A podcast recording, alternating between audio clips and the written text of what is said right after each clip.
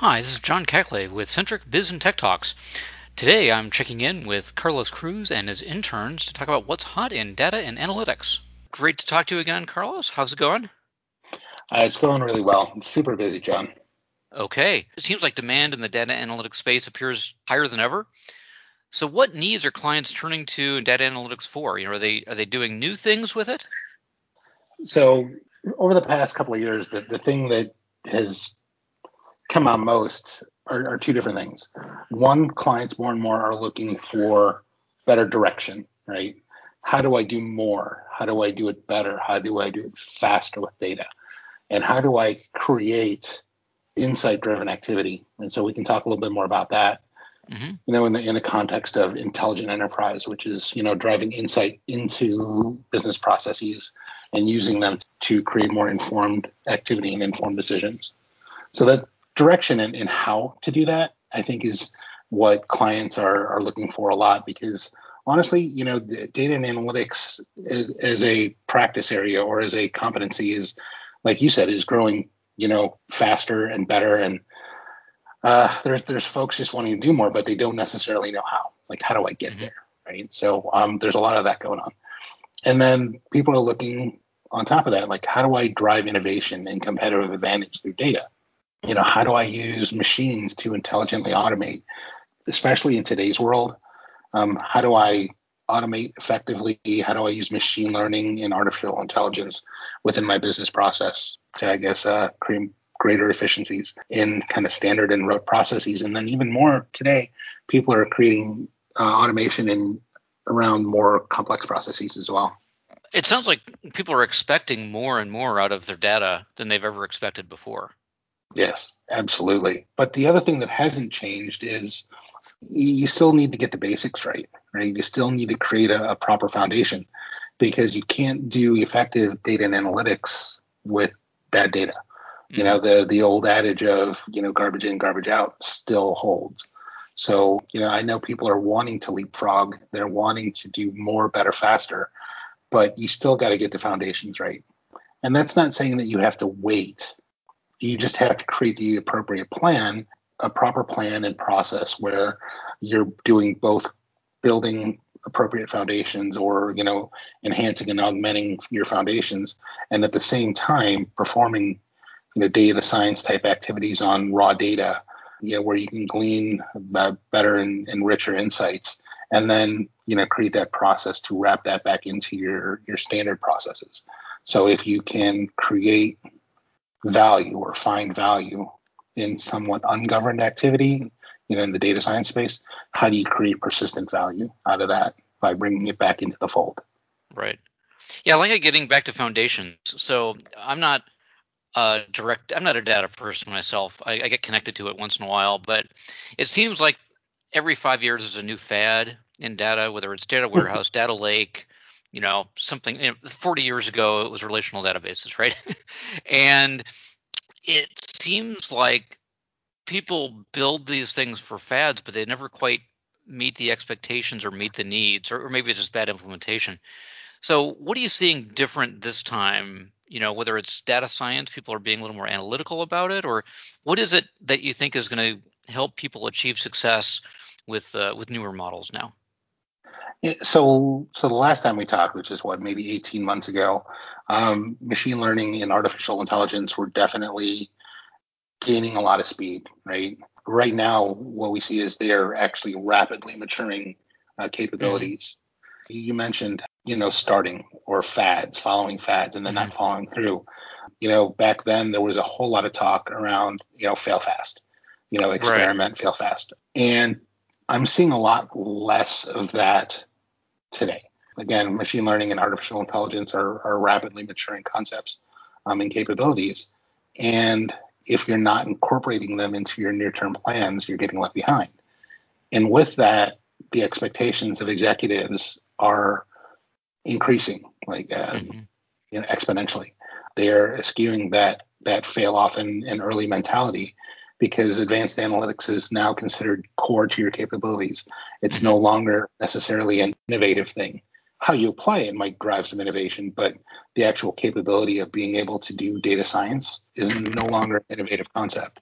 our direction for folks is actually, you know, think big, absolutely, create big plans, think about leapfrogging, but create pragmatic and actionable plans to get you there.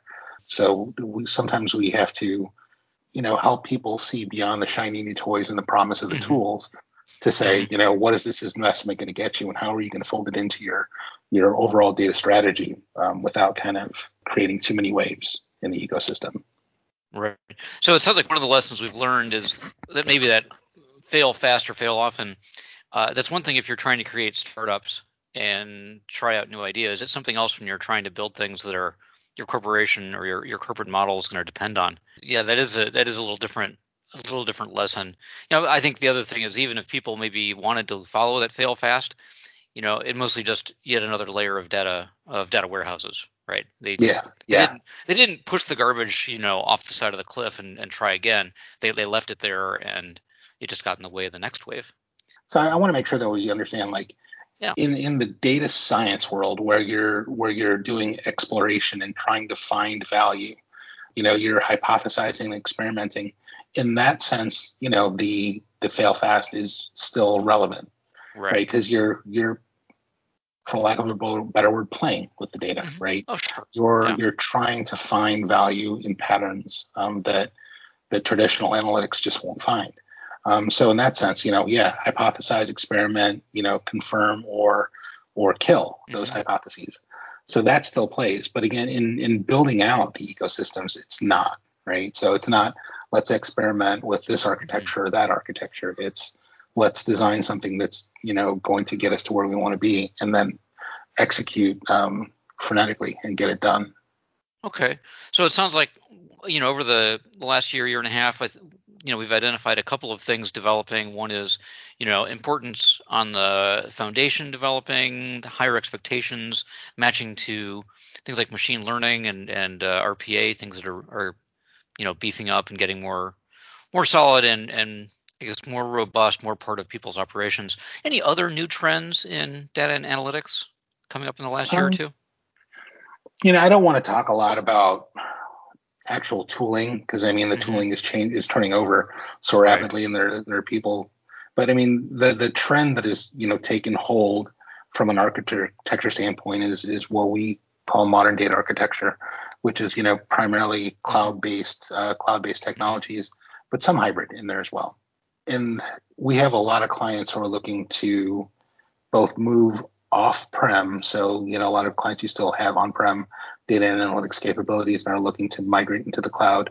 And, you know, clients who have have gone to the cloud but aren't necessarily operating effectively and maybe haven't, you know, weren't super intentional about how they built their architecture. And so we're help, helping them to rethink and and optimize how they're how they're uh, working in the cloud. Okay. So, what are you doing, Carlo? Sorry. no problem. So, has it become easier or harder to find good people with data and analytics skills? So the answer to that question is yes. um, and so what I mean is, it is, you know, the the number of people who are who are um, improving their skills in data and analytics, or who are, um, you know, taking classes to uh, become data scientists, right? There's tons and tons of people who are working on that. So yes, it's easier to find those people, but finding them when they're available, or finding people available when you need them is becoming increasingly difficult because tons of folks are focusing on, you know, building out these capabilities. Right. So the competition is getting stiffer for for finding them. Yeah. Yeah. Yeah. All right. Uh, so a lot has obviously changed, and uh, it will continue to do so, I guess. Uh, I mean, do you see data and analytics, you know, that modern data architecture, that sort of mindset we've been talking about? Is that matured, or is it still uh, still on the rise, still still growing, still learning? So the answer is still again, it's yes again. Um, okay. it's. It I, I, love being able to pin you down, Carlos. You have a defined, defin- you know, a strong answer in everything. It's great. It is. It is definitely maturing, but also evolving. Right. So, okay. Um, you know, technologies, and I, I would even call technology like Snowflake more mature, right?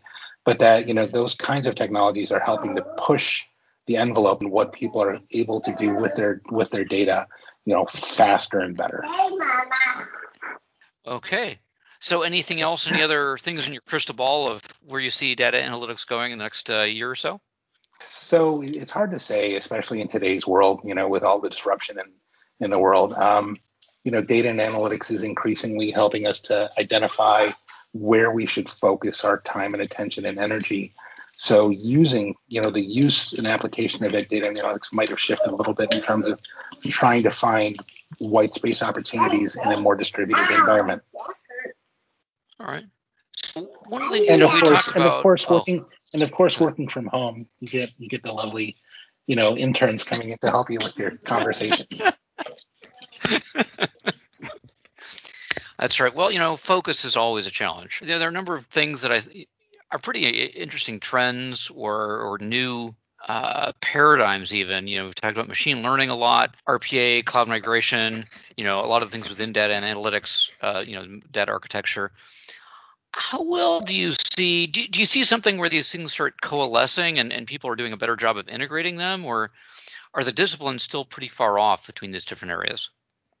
So it, they are definitely starting to converge, but I will say that's part of, part of the process of you know clients looking for direction and looking for a plan on how to do these things because there's you know there's clear overlaps between you know cloud technologies, RPA, uh, machine learning, uh, traditional data and analytics and reporting. Like all those things have significant overlaps uh, between them, mm-hmm. and people are now starting to figure out like how do I combine all of these capabilities together to push us forward more quickly. Um, and it, it's not easy.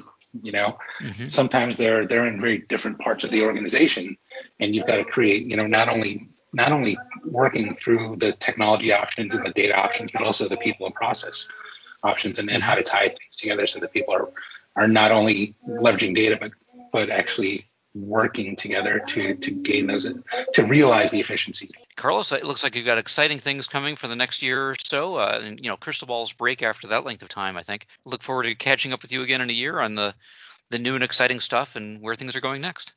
Absolutely. Thanks for uh, thanks for talking, John. This has been John Cackley with Centric Biz and Tech Talks. Thanks to Carlos Cruz for talking with us today, and thank you for listening.